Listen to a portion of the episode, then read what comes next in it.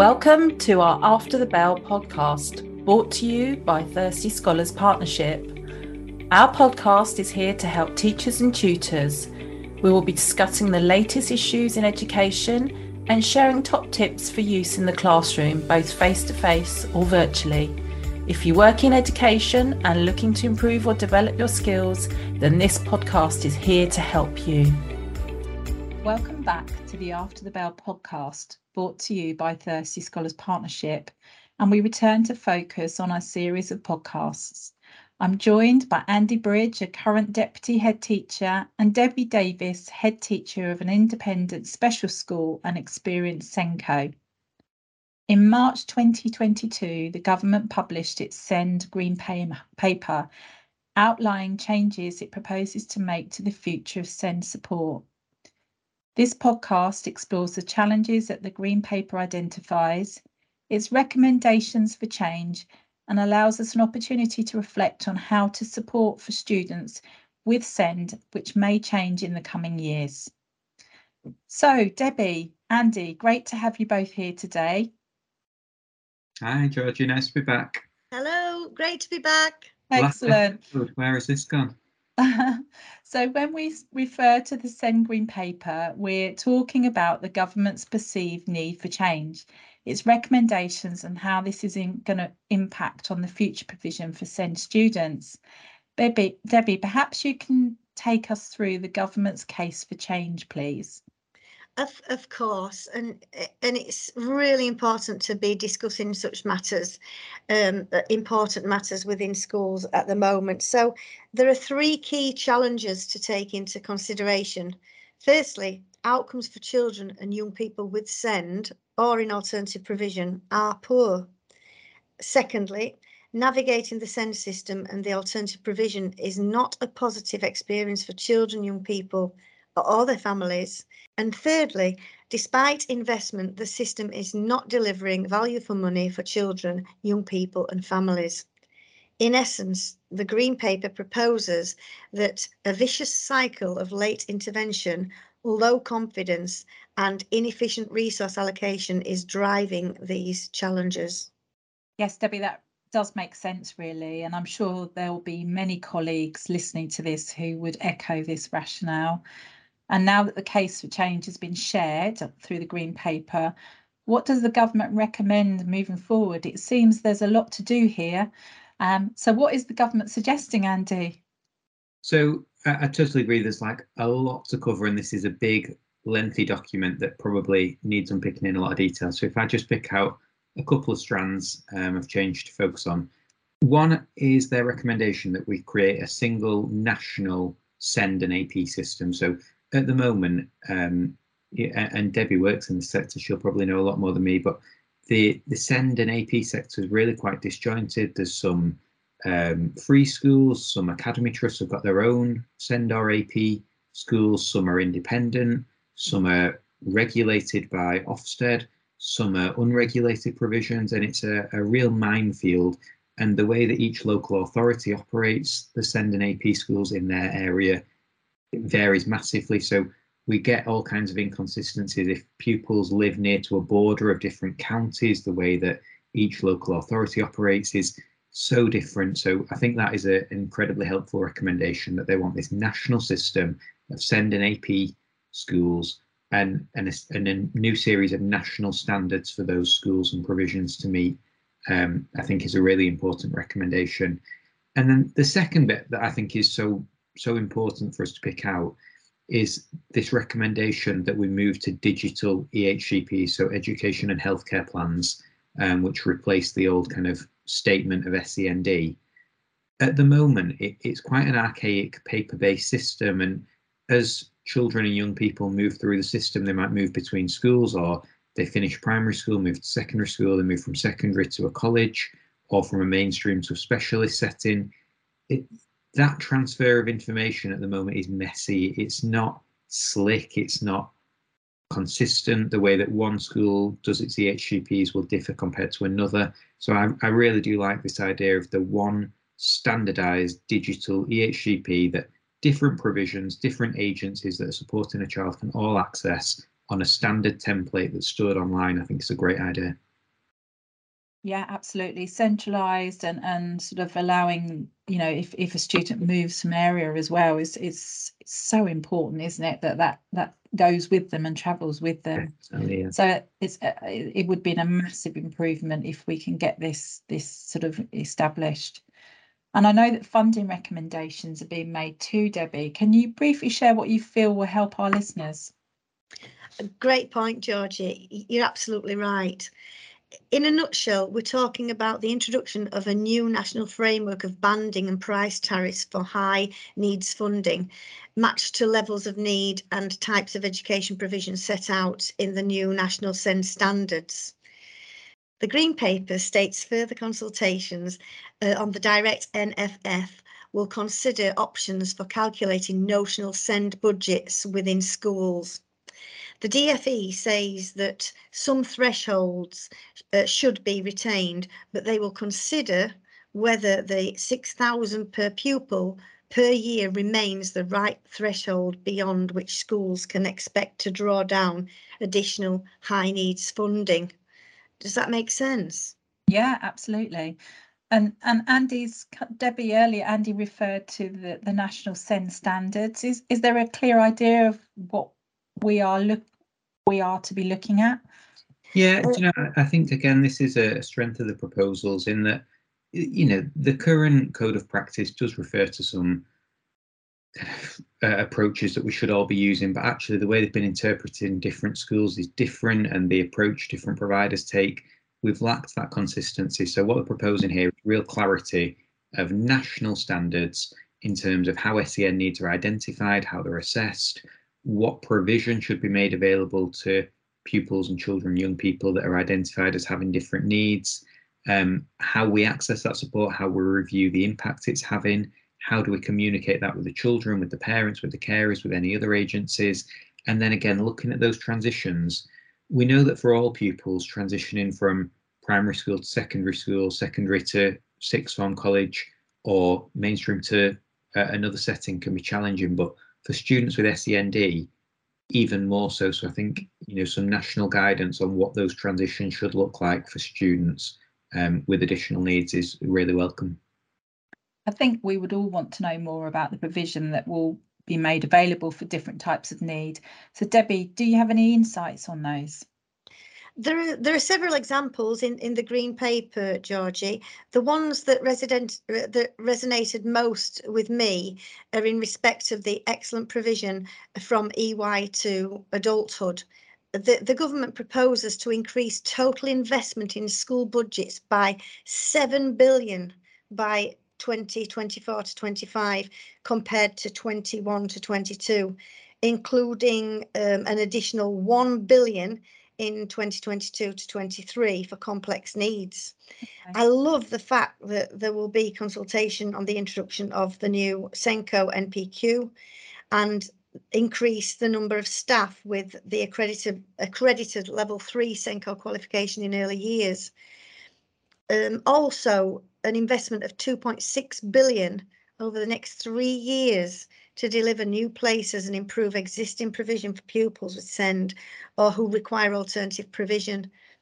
So by 2030, all schools, including special and AP, should be in a strong trust or plan to join or form one. I I think that is most interesting. I mean, what do you think? Yeah, absolutely. I mean, th that's a massive amount of investment there, isn't it? And surely by 2030 you know having that kind of real shift in in sort of structures and investment has to be a positive for everybody. So uh, lots of things to think about there debbie. Thank you for sharing some of those those figures. Andy what about alternative provision? What what do our listeners need to know here? Yeah do you know debbie's really focused there on the sen side but there is quite a lot of uh, coverage in the green paper on alternative provision as well. And for me, there, there's a lot of um, mixed quality provision out there at the moment for alternative provision. There's some phenomenal settings that achieve truly fantastic things for some very vulnerable students. And then there's other settings where we're sending some very vulnerable young people to settings that actually don't meet standards that we should be proud of. So I think what the um, green paper recommends is that all of that alternative provision system gets absorbed into the local send offer. And I think that will just give us much greater oversight and accountability for the quality and the standards of what's happening in some of these alternative provisions, which is excellent. The other main recommendation um, from the green paper in terms of AP is giving those settings much greater stability with their budgets. So currently, um, it's based on funding per number of pupils. So uh, an AP's budget might increase or decrease by hundreds of thousands of pounds each year, depending on the number of pupils that they had last year. And that makes it really difficult for them to plan their staffing and resources and invest in their environment because it's hard to predict from year to year how much money they'll have in the budget. Whereas giving them greater stability over that budget will be really useful. Mm-hmm. And then finally, I think just to draw out at the moment, um, alternative provision schools are assessed by Ofsted on the same framework as mainstream schools. Okay. What, what this recommends is that actually there's this new national framework um, for alternative provision in addition in addition to Ofsted that really focuses on five key areas. So, how effective is their outreach support, supporting mainstream schools before students need to access AP? Do they help these vulnerable young people improve their attendance? Do they help reintegrate them into a mainstream school after a period in the alternative provision? What's the academic attainment like? Do they support students to gain qualifications in English and maths? And then finally, do they support students into an appropriate college, workplace, uh, apprenticeship, some kind of provision after the end of year 11? So I think that's a really positive move. Yeah, it's massive, absolutely massive. That new framework just seems to be really specific. They're not being measured on the same standards as, as sort of traditional school environments because it, it's not the same. It's it's like apples and pears, isn't it? Comparing. Definitely. So is it true also that the government are launching a call for evidence on the use of unregistered provision to investigate existing practice as well? Yeah, yeah, I think that's got to be a good thing. As we said, these are some of the most vulnerable students, they shouldn't be in unregulated provision. We need all of the provisions where we're sending these children to be regulated and monitored and scrutinised to make sure that they're safeguarding their education provision, the personal development that they're offering the students is top quality. Yeah, so every school is brought to account then, that's what they're recommending. So what is being recommended in respect of systems, roles and responsibilities, Debbie? Um, so we we all need to know the answer to this question, and it's a really powerful question, Georgie. Um, I, I can offer my my my insight here and and share that it's recommended to deliver um, clarity in roles and responsibilities, healthcare and local government. I can I I also know that there will be updates in respect to compare schools and college performance, also known as performance tables, of course, uh, to some parents and young people and wider stakeholders to consider contextual information about a school or college alongside their results data, which is going to be really important. Andy, yeah. so so you know, have you got any sort of more thoughts on that that you think around the systems and roles that we we perhaps you could build on? Yeah, do you know what? For me, I think this is just such a positive thing that um, not everywhere, but in some schools and in some settings, there's maybe been a out of sight, out of mind approach of, you know, this student's got these needs that are going to be difficult for us to accommodate. Let's get them in an alternative provision and we don't need to worry about them anymore. But actually, this to me highlights how accountable we are for these students. And as we've said, they're vulnerable for many reasons. And the accountability sits with the schools and the APs collaboratively to get the very best possible provision and outcomes for these young people. And it, it kind of makes the SEND students that are accessing this provision front and center of our attention, which I, I think is a really positive, positive change. And, and, and welcomed change. Yeah, definitely. Definitely definitely it's it's been quite a long while coming i think so we've had so many recommendations actually in this podcast it's it's been slightly longer but i think there's been so many bits that we needed to unpack here. So thank you for sharing both of you from your perspectives. This insight is most helpful and I hope that all our listeners will now feel much more abreast of some of the key points around the Green Paper um, shared today. You should all now be aware of the case for change and some key recommendations. And our podcast hopefully allows an opportunity to reflect on, on how support for students with SEND may change in the coming years. Um, and I'd encourage everybody to go back and, and read the of the summary of the green paper, which is much more comprehensive and has so much more information and detail in it. It's well worth a read.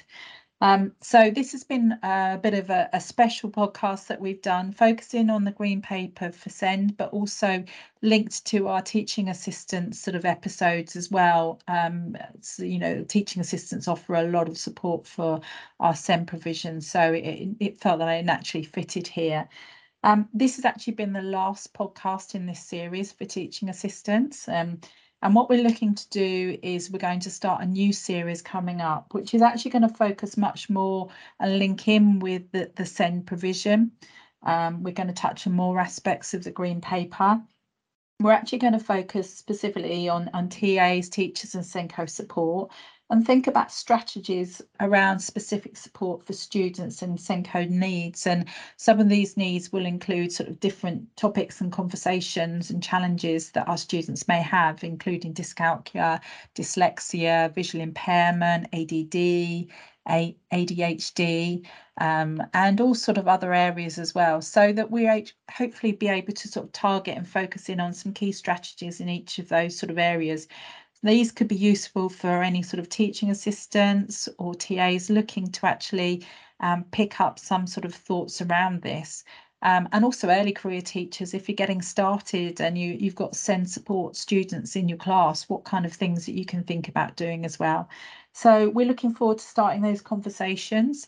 Um, and in the meantime, thank you so much for listening to these episodes and this series. We've thoroughly enjoyed doing it. And thank you to our guest guest speakers who give up our time, Andy Bridge and Debbie Davis, who are both hardworking in educational environments day to day. So they fit in time to actually have these chats with me um, around their day jobs. So thank you both so much for being here.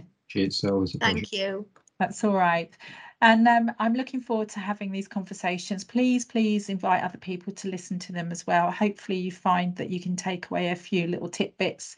Um, and you can pick these up. Our After the Bell podcasts are released on a weekly basis and provide quick tips and discussions with our experts around all things educational.